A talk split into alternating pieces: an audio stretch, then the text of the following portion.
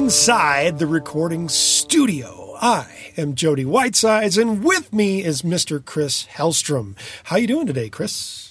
I'm doing very well, Jody. There's my energetic buddy. That was a lot more power than last, last week's week, episode. Yeah. Well, yeah, you know, I was trying to get that effect for what we were talking about last week. So, yeah. apparently, I did it so well it freaked you out.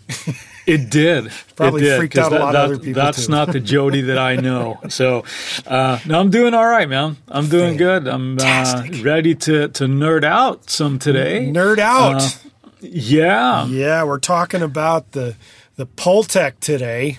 Going deep into its history and its inner workings and all that kind of stuff. And the the irony of this situation is, I'm going to let you run more with the history, and I guess I'll talk more about the usage this yeah. time around. Yeah, let's do that. So, and, are, are uh, we just going to just dive right in then on our deep dive? Let's go right into the there, deep end. I think we should because there's kind of a lot to get to here, and it's you know it's another one like we the other deep dives that we've done have been classic pieces of gear, right? And yeah. important gear, and, and this is no different. Like that. Very classic. Absolutely, in the very true sense of the word. So, um, so kick it off then. I shall. So, Pultec, the Pultec EQ. Yeah. And while there are several different versions of this, um, we're talking about the main one today that, that we're kind of thinking about. Um, and we're going to talk about the. Uh, what's the name here? It rolls off the tongue. The EQP1A. Mm. Uh, but before we get to that, let, us do a little bit of backtracking here and see where it kind of comes from. Um, is a company. Uh, Pulse Technologies is an abbreviation of that. Mm. Um, so now you know that, where that came from. that's it. Yeah. Um, Pulse Technologies. And there be uh, there will be other abbreviations here that um, we'll have to clear up as well on the interface and things. But um, yeah, started by two gentlemen in the 50s. In a garage. In a garage, yeah, in Jersey, I think. Uh, Eugene Shenk and Oliver Summerland. Mm-hmm. And the without going into super detail of all that kind of stuff, but what the first thing that they built was actually in a test oscillator called the P1.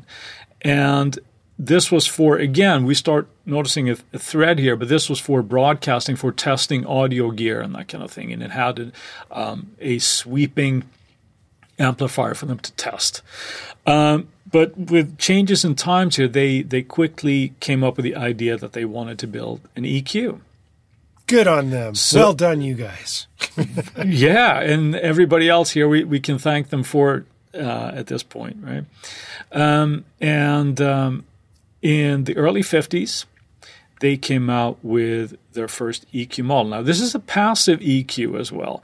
And without going into detail about that, because I can't speak eloquently about that because I'm not an electrical engineer. Mm. Um, but what a passive EQ does, so I've been told, is that it lowers the levels of everything that you send through it. it you will lose essentially 15 dB by just running stuff through that. So you need some sort of amplifying stage to bring the signal back up. So the uh, the Pultec has three different tubes in it. It is not entirely solid state. It, ha- it, it is a tube uh, EQ. It is. Um, so the first EQ then, the EQ-P1, mm-hmm. um, was the first one that came out, and if anybody's ever seen the EQ, you obviously know what, what the Pultec looks like. But that I the do.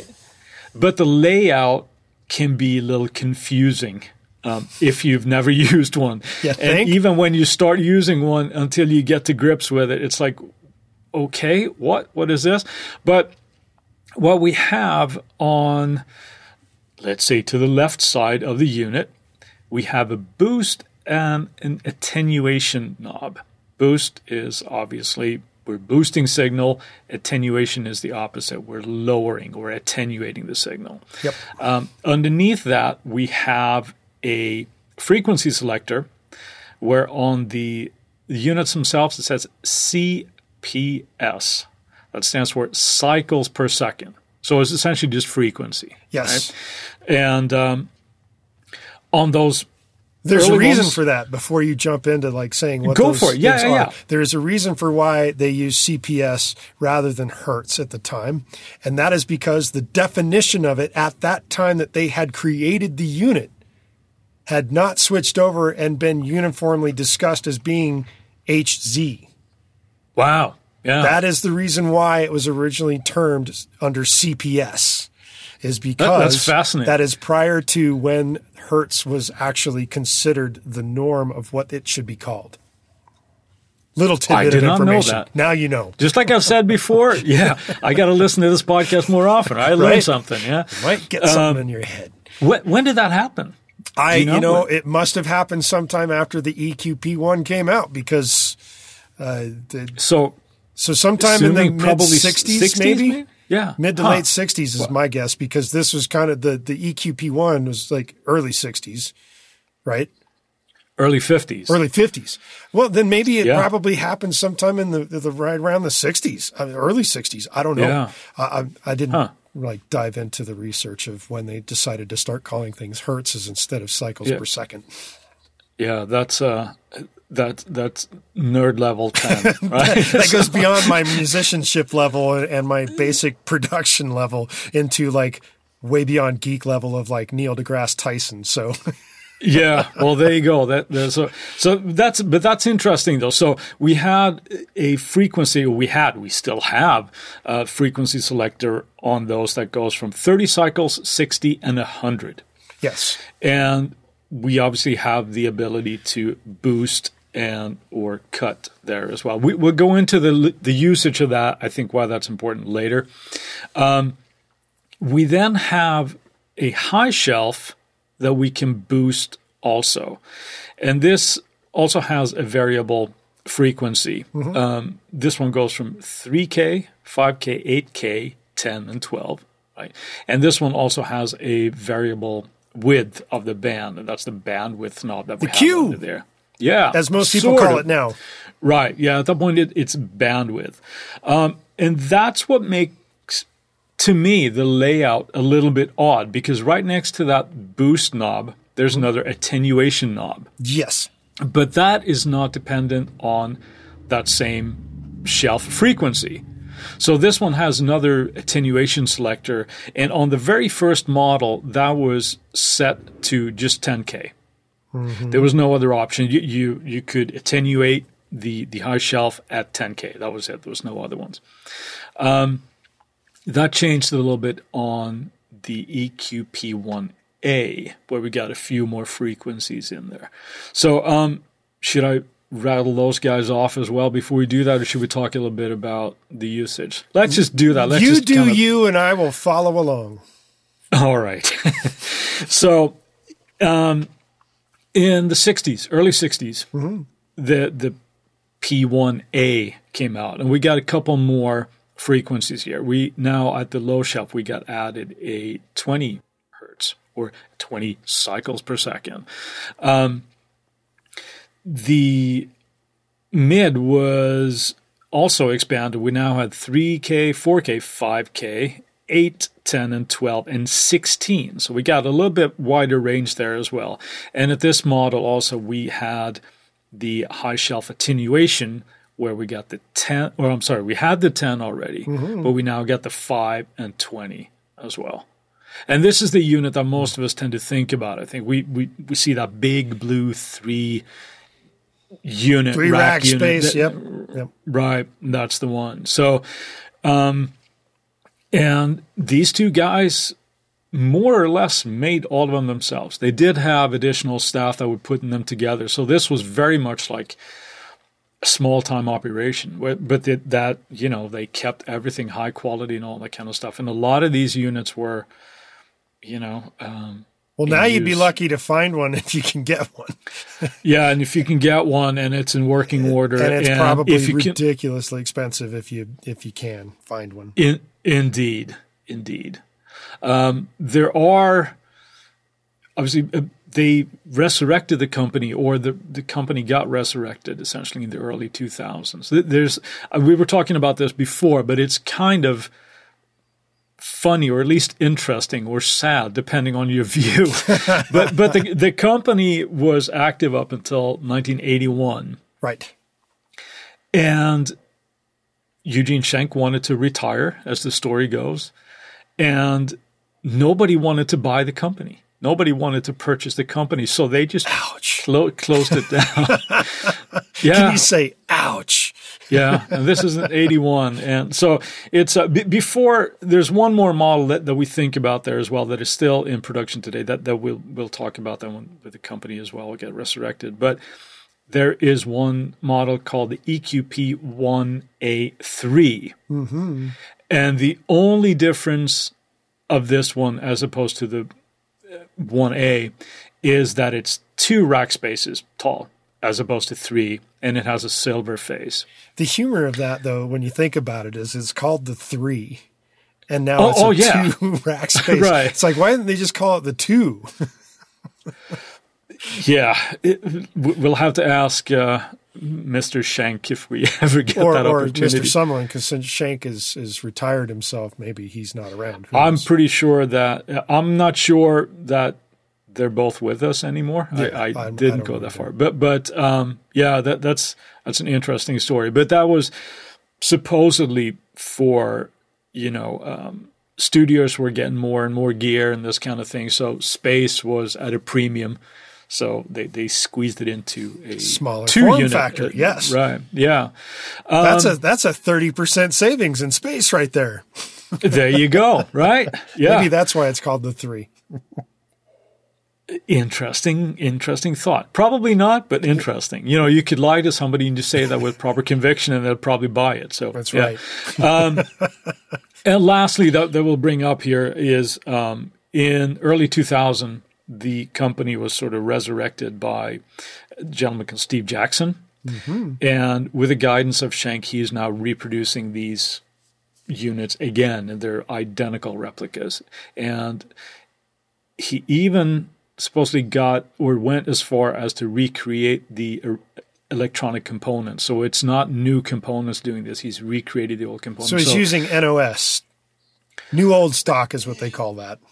Yeah. Um, he, from the way I understand it, is that he's now manufacturing the parts or giving specific manufacturing to the parts so that they're behaving exactly like the old parts. It's not like they're the same components, but but you know made now. Well, they are made now, but but, but with the specifications of okay. the old gear. That I got yeah, you. so it's not new old stock. It's actually new stock. It's just replicating old stock. Right. Yeah. I know. What would they call that? NROS. New replicated old stock. they just call it Pultec parts. yeah. Because um, you know, so, just as a quick aside on that, uh, yeah. that was Aspen Pittman's big thing yeah. was uh, having old stock tubes. And the mm-hmm. whole thing with Groove Tubes, uh, who was uh, Aspen uh, Aspen Pittman's company, Groove Tubes, their big thing was is they he had a way of testing tubes and being able to grade them based on their performance of his tests to mm-hmm be able to understand how to sell them better to other people. And then anything they rejected went to other companies. So a lot of the times he got all the first pick of everything. He'd go test it. And then anything he didn't want, they went off and got sold by other companies. That's a good position to be in, yeah. right? So yeah. uh, it just seems kind of interesting. But he he made a big deal about uh, uh what they called NOS, new old stock. So it's just kind of interesting. This guy is going to the great lengths of being able to recreate old stock in a replicated replicated sense. Yeah. So yeah. I, w- I would so, term that instead of NOS, that's NROS, new replicated old stock. Who knows? Some, yeah, that, that's probably a good good way of putting it. But yeah, so they're up and running. Um, and it's like gear derangement I, syndrome. yeah. So, but they're they're up and running, and they're they're fantastic um, EQs. Obviously, you work with them more than I do. I do. I uh, like them, but uh, you know, um, as the saying goes, it's it's hard to make anything sound bad with them. And a couple of episodes ago, we talked about you know different types of EQ and corrective EQ and all this kind of stuff. And yes, this would be one that I would I would firmly plant in the sort of sweetening EQ. You're making something sound better more often than not. Uh, I think you'd you'd almost have to apply yourself to make something sound bad going through this type of EQ. Um, broadly speaking, broadly speaking, but, uh, you, you but can yeah. do you can do wrong with them. It's just it's a little more difficult. But the bigger problem ends up being, you know, uh, getting your head wrapped around the interface of yeah. using it. The whether you're using yeah. the hardware version or the GUI version that replicates it, it, it takes a moment to kind of wrap your head around the the concept the layout, of, the layout of the EQ. And as you were actually initially talking about it, I actually was making these funny designs on the screen. The triangle, um, the triangles, yeah. because that, you have to. That's how you have to think of the thing because the each the area of each portion of the EQ it, it fits into like this little triangular shape, and it's like yeah. one goes this way, one goes that way, and then the other one kind of shifts off to the other side. So, yeah. Anyway. Yeah, I think that's a, that's a, actually a really good way of coming to grips with it. When you start, when you see those triangles, it it sort of makes sense. Yes, it's still there's still some wrapping around in your head that you need to do what it actually does. But right. but yeah, once you do that, it it's um, not the underpinnings, but but the operation is relatively straightforward. Relatively straightforward, yeah. And, and, to kind of just riff off on where you're about to go with like who's still making these things or who's creating yeah. hardware versions of them. Uh, you had initially said that this guy, Mr. Jackson, has reinvigorated or resurrected the company of Pulse Technologies. But Warm Audio also makes these things. Uh, another yep. company called Pro Replicas make these things. In addition to that, if you really feel super inclined, you can actually get the schematics mm-hmm. and build one for yourself. Yeah, because I'm they pretty are sure they're also yeah, and I think there even um, there are kits just like there are to a lot of the when we talked about the 1176s and that type of yeah. thing. That you can if you're handy enough with a soldering iron and you're so inclined, um, there are kits that you can get to to do that. Um, just keep in mind that if you want them on your master bus, you're going to need to make two of them. they're, they're, they're they not, are mono. not stereo units. Yeah. but but yeah, so that's cool. And then of course we we live in a software world today, right? So mm-hmm. lots of different ones. So so which ones? I mean, you you being a UA guy, obviously yep. you you're using their versions, but but who else are is making these? Well, you know, that, that you Waves might? comes to mind. Yeah, they make a mm-hmm. they make one. Uh, Softube makes one. Yeah, the PuigTec. Right? The, yeah, well, yeah. The, the well, the, the Waves, Waves one. ones are based on Jack Joseph Puig's which mm-hmm. you know you're getting his replicated models because he obviously owns the real thing. Uh, yeah. Logic also comes with one in their vintage EQ set. Mm-hmm. That's interesting because that one actually includes the interface. We didn't talk about. We mentioned the pathing, but, but the um, mentioned it in passing. I can speak. Yes. Um, it includes the uh, mid EQ as well. Right. And in the logical, yeah. The well, the UA series, the Pultec collection there, actually has quite a few. Mm-hmm. They have the EQ P1A, which is obviously the most uh, widely recognized version of the EQ by Pultec. They also have the MEQ5, which is the three band mids of yeah. two boosts and one attenuated signal there. And they also have, which is uh, what is known as the HLF3C, which is the high and low frequency cutoffs. So, uh, hmm. which is just a two band thing, and it's just a, a, a low pass filter and a high pass filter. Uh, uh, as one little EQ range. Uh, and then if you, obviously if you have the universal audio version, you get uh, what they call the Pultec Pro Legacy, which is very similar to what you're saying with the Logic version. It is the regular EQP1 coupled with the MEQ5 all in one interface. So it becomes like a right. five space rack looking thing. It's giant. yeah. Uh, yeah. But it still sounds great, even though it's considered a legacy thing. The, the missing piece in the uh, Pultec legacy, I guess, recreations in the Universal Audio software have to do with uh, the transformer stage. They don't recreate the transformer in the legacy ones, whereas in the full blown, mm. like here's the whole thing that chews up a whole lot of extra DSP. They actually also recreate the transformer and the harmonic distortion that it creates inside the EQ as well. So sure. sometimes I'll just grab the, the the Pro EQ Legacy because it's light on the it's light on the DSP, but it still has that Pultec sound to it, and it's got everything. Instead of running two plugins at once, you can run one and be good with it. So yeah, yeah, yeah. so it, it's a beast. So, um, and I've u- I've used the Waves versions as well. You know, they sound yeah. great. Yeah, and and um, we mentioned it again before with, um, or I mentioned it when we talked about EQ as well. I'm, mm-hmm. I'm a slate guy. There's no one-on-one sort of recreation of that, but what comes really close there is the custom series EQ, uh, where it has similar uh, curves and also that there's a scaled down version of that. It's called the Lift, which is a boost only EQ. But there also you you got low end, yeah, and the high end that you can. Uh, with a couple of variations on the curves there as well. So similar that kind of thing where we can just sweeten everything, we boost a little bit of the lows and boost a little bit of highs, and everybody's super happy. Uh, you know, there's one other yeah. little interesting thing though that has not that? yet been mentioned, and that is just using the EQP1 in the signal path without doing anything. Mm-hmm. Actually, boosts your signal by about 1.1 dB across the whole spectrum. Yep. You know, or yeah, wow. Yeah, it's yeah, just got a, it's got about a one, a little over a one dB gain to it.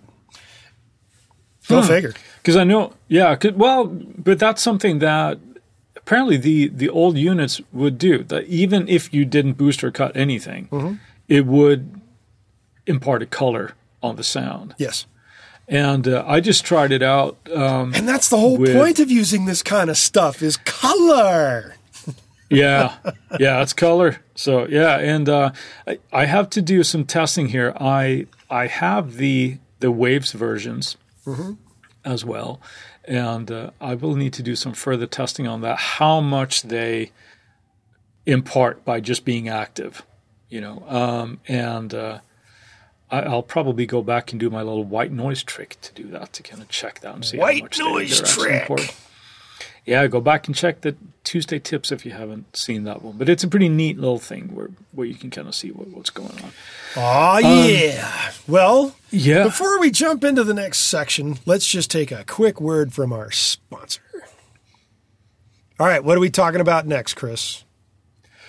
I think it's about to, time to talk about usage now, right? How yeah. do we use these bad boys? Because we talked about how they work and how they're laid out. Uh, but maybe you can go in and talk a little bit about how you like to use them, where you like to use them, and how you tend to do that. Oh boy, let me count the ways. Go. yeah. Uh, generally speaking, how much time you got? That's right. So uh, the man, you just laid a pile right on me. Um, what's the but where's your first go to? Where, where, where do you use them first on? Like whatever type of instrument, this is where I'm going to use the Pultec. Or do you tend to go two bus with it, or what do you? No, no, no, no. I I go individual with it quite a bit, um, and more often than not, it has more to do with the character I'm, i want to in, imbibe on the entire mix. So the fortunate thing with having software versions of this is that mm-hmm. you're not limited to having maybe one or two of them in your studio and, and you're being very judicious with it. Y- you have the ability to go wildly nuts if you have software versions. So I will oftentimes, if I am not using the Helios on guitars, mm-hmm. I will use the Pultec on guitars. On individual guitars or your guitar Yes. And the reason for that is is because I will choose slightly different settings to mm-hmm. create slightly different spaces, especially if guitars are getting panned across from each other.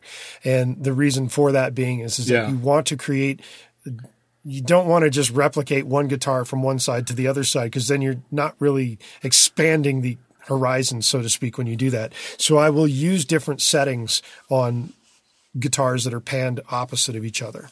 Uh, I do the same thing when I'm doing them on drums because I will use them on drums. I use them on mm-hmm. bass. On rare occasions, I will actually use them on vocals as well. So I use that thing in quite a few instances in various places, depending on the vibe that I'm trying to give the mix you know that, yeah. that it comes more down to research and, and wanting to have a certain vibe on a mix more than anything of how I will use it.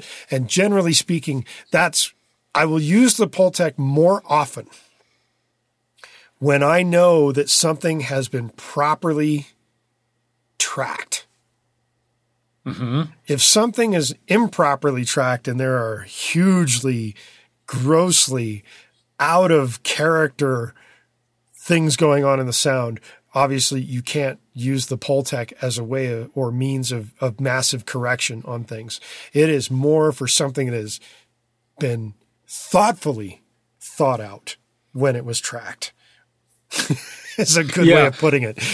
no, I, agree because I think it, it it's not a um, it's not a correct to me at EQ. least yeah, it's not a, a, fixing EQ; it's a better making EQ. Yes, right. You, are sweetening something, and uh, I was doing some experimentation uh, during the week here when I had some time of um, putting this on kick drum, for example. Mm-hmm. It's fantastic on a kick drum. Oh yeah, um, and, and, that's a so, that's a good starting place for that as well.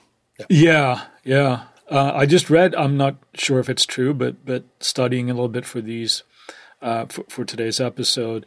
Apparently, um, Chris Lord-Alge mm-hmm. has two of these on his main output.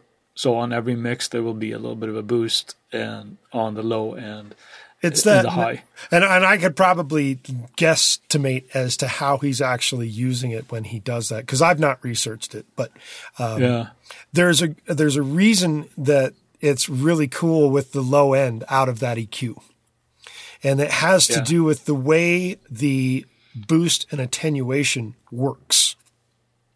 Yes, this and, would be a good time to go into that because we we just kind of glossed over that where they're yeah. essentially they have the same frequency, but tell us why that. Well, and, and this is why I tend to use it, it on certain situations is yeah. specifically because of this situation. So, uh, when you set the frequency of the low end, which is on the left triangular inverted triangle of the of the uh, EQ interface.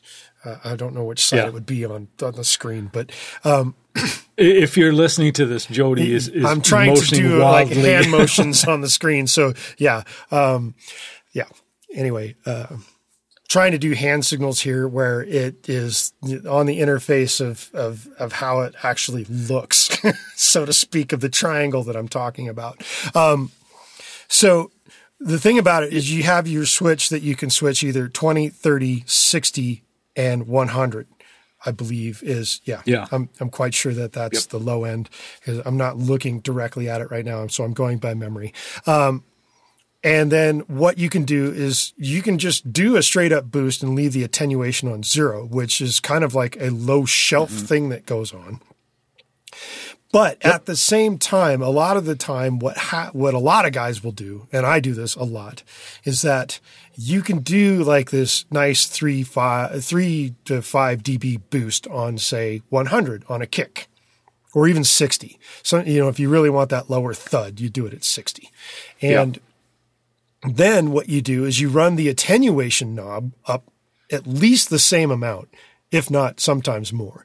And what that will do. Wait, you're boosting and cutting the same frequency at the same time. It does this wonderfully yeah. cool thing. Um, it, it just, it has a tendency to really tighten up the low end without getting super muddy when you do this. And so yeah. it's a really cool effect to be able to boost and then attenuate at the same frequency at the same time with this particular EQ because it just gives you this nice big fat low end without making it go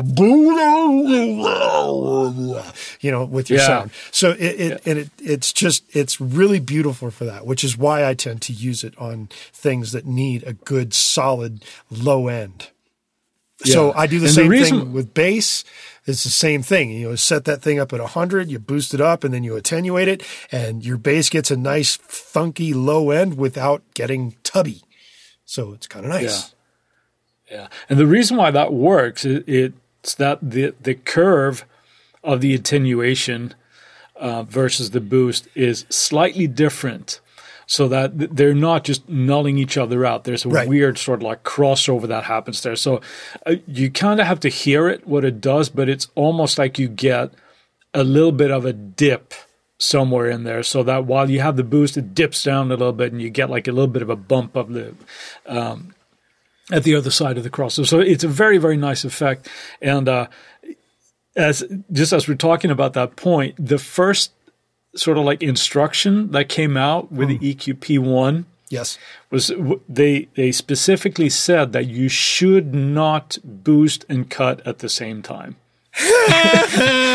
but then you know somebody tried something out and it you know it's this great trick right yes it, it's so, a um, wonderful um, trick it's funny that they actually tell you not to do it but right screw well, that because you know if you try it and it sounds right? good then it is good that's yeah, that's the general indeed. reality of things however uh, sometimes yeah. you boost too much and you attenuate too much and then it becomes a real problem.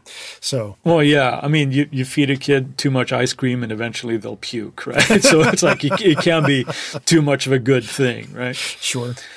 So, so that um, that's yeah, the, so, that's the first thing. But I, I, I think I mentioned this a little bit earlier. Is it it did take me a little while to wrap my head around how the EQ interface actually works, because sure. there's one triangle that is geared for the low end, and that's off to the left side as you're looking at it. the mm-hmm. middle triangle, which is kind of a triangle, it's it's a kind of a it's off, an upside down triangle. The yeah, point is po- po- point pointing is upwards. pointing up at this point, and uh, that is your your high end shelf ish thing, not yeah. selfish but shellfish.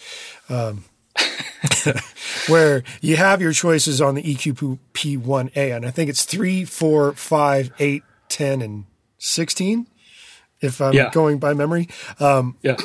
Because I'm trying to like view this in my head as yeah. I'm 3, 4, 5, 8, visualizing 10, 12, and 16. Yeah. Okay, I missed the 12. Anyway, um, that the the boost is sitting above your selector switch and your cue or your range of how wide the amount of boost is going to be is off to the left side of this selector switch.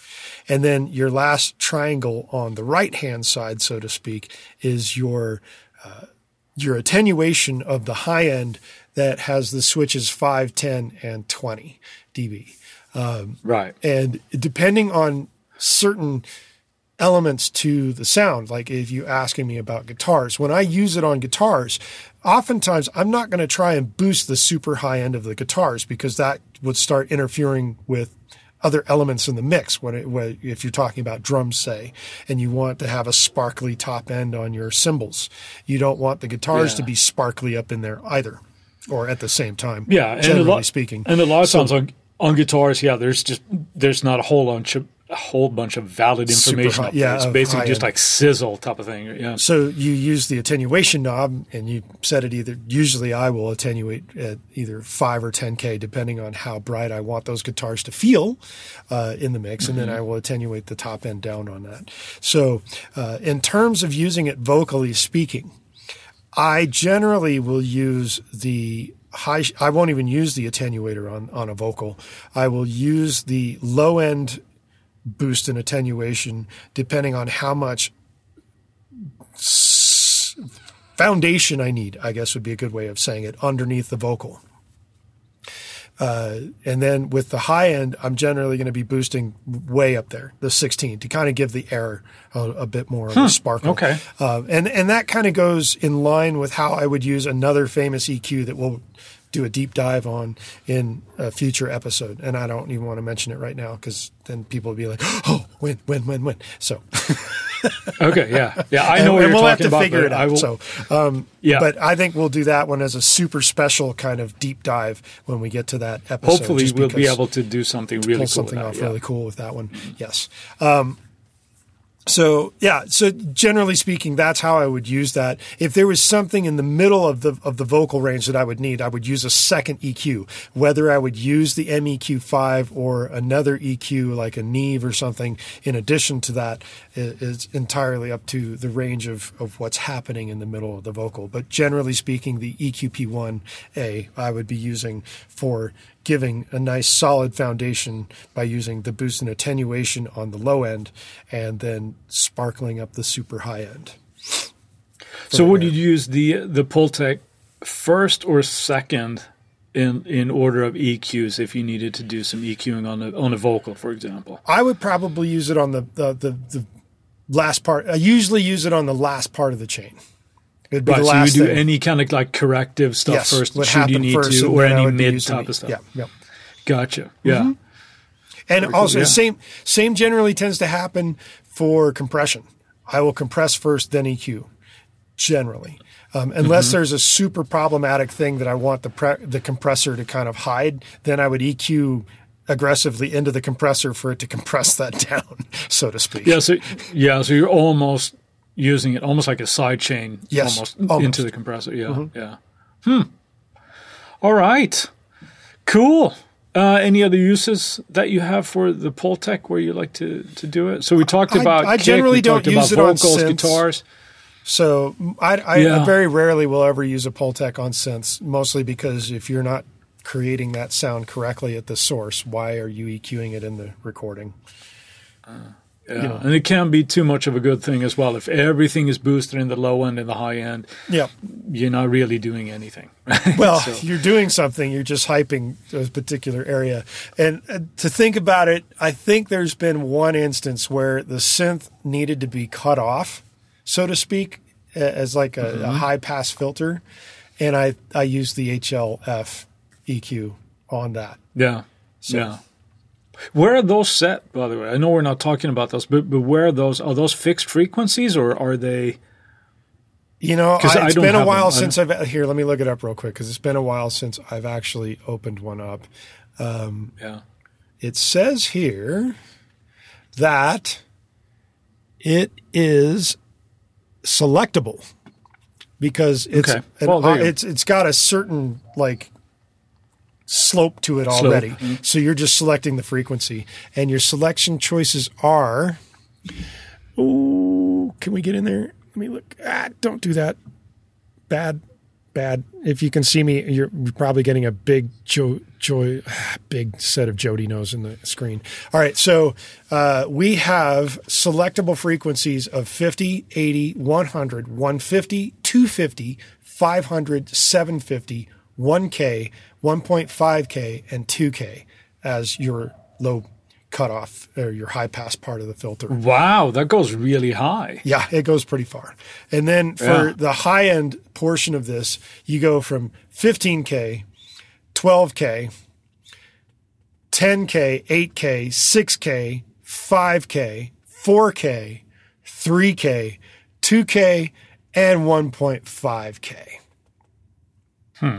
So those are your ranges on your high and low settings, right? All right.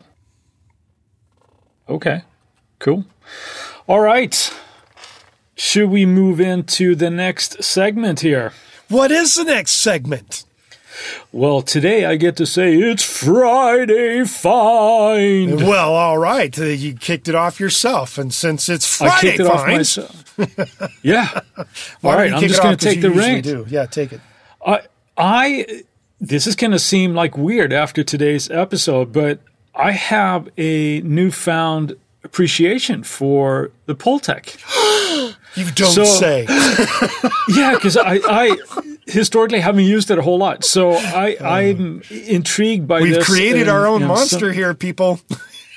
yeah, so I, I, I, would have to pick the Pultec EQ. I want to try a couple of different ones. I, I frequently use the the Slate Custom EQ series. But as I said, it's not a one to one recreation of of the Pultec. So I'm going to dive in more to this, and I'm I'm intrigued to see what this is going to do to um, some of my workflow. Oh yeah. So yeah, I think so. So, what about you, Jody? What did you got for us? My big thing this week is that iZotope has announced an update to their vinyl plugin, which mm, allows you to. iZotope. Yeah, well done, well done, you. Uh, iZotope had a plugin for the longest time called Vinyl, which allowed you to essentially throw a plugin onto a sound that recreated the concept of varying what's that? It's not not just vinyl, but the actual like record needles of different eras of phonographs. Yeah, it sounds like it's it, the audio is coming from vinyl partic- that has from vinyl through a particular yeah through a particular phonograph and based yeah. on the era that you're listening to or the era that you want it to sound like it came from. In addition to that, the fun thing about it is you can random, randomly add dust particles mm-hmm. and scratch sounds. Because you know, if yeah. you ever worked with vinyl and you have like accidentally bumped the phonograph player and you hear this thing go skipping across the that usually yeah. leaves a mark on your vinyl. And that mm-hmm. vinyl then, when it plays back, will have a little Yep. In the sound. And Indeed. Uh, as I remember as a very wee little kid, my dad used to be very, very sanctimonious about his records. And good for him. Yeah, he would he had this setup, and I don't remember the company that made it, but it was like this bar and, and it's like a soap bar looking thing that had this velvet. Oh yeah, velvet kind of, of bottom Absolutely. And I don't yep. know. Uh, and then he had like this special fluid that he mm-hmm. would squirt onto this thing. Yeah. And as the record was spinning around on the phonograph without the needle being on it, of course, he would very carefully wipe the record with this thing and it would clean off the vinyl and take Indeed. all the dust out of the grooves and everything else with this special device. And it was like, wow. So for whatever reason, some people actually want that stuff in their sound and the vinyl plugin adds that stuff in there. yeah, yeah. No, so you can cool. make it I mean, sound like you got a very dusty, scratched up record. Uh, yeah, why? It's a cool effect. Know, I've used it several times as an effect. It, it, it's very cool. Yeah, I, so, I actually uh, but, have an old demo that I use it where I actually took the entire mix and ran it through the vinyl plug-in and then slowly faded mm-hmm. it off that into the full digital quality sound of the of the audio. So yeah, there's there's cool yep. ways to make use of this plugin. Uh, at least the older version that I have used, and I am now updated to the new version because da da da it is free. So if you want to sound Yay. like you're playing through vinyl on your recordings, you might as well go get the iZotope vinyl plugin because it's free. You can't beat that. well, you could. Yeah, it, but it absolutely. Yeah. Anyway, so with that in mind, we've now covered our Friday finds. We've we haven't really mentioned the two minute Tuesday, and the two minute Tuesday I think this week should be how to make use of the Pultec EQ on say kick drum. That sounds like Why a brilliant not? idea. So the yeah. two minute Tuesday, this coming Tuesday, will be the Pultec EQ on a kick drum and how it gets used in that regard. In addition to that, while we still have your attention, da, da, da, please go to the website and give us a review at inside the recording studio forward slash review.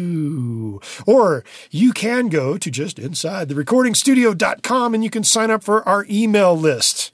And the fun thing about that is you'll start learning more about Chris and I than you probably ever wanted to know.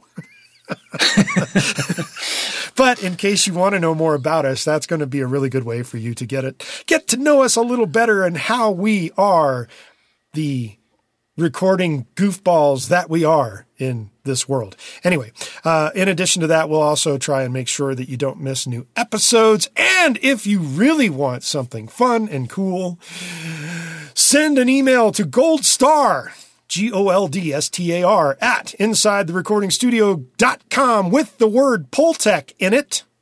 And you might just get a surprise. Or if you want to also contact us through the website, you can find out or give us suggestions. You wouldn't find out suggestions. You could give us suggestions as to what you would like to hear us pontificate upon in the future. And we will take it into consideration just for you. Indeed. Indeed. All right. And with that, Indeed. it's time to say goodbye. Sayonara. Vi hörs. Syns nästa vecka. Thanks for listening everybody. We do appreciate it. Hej då.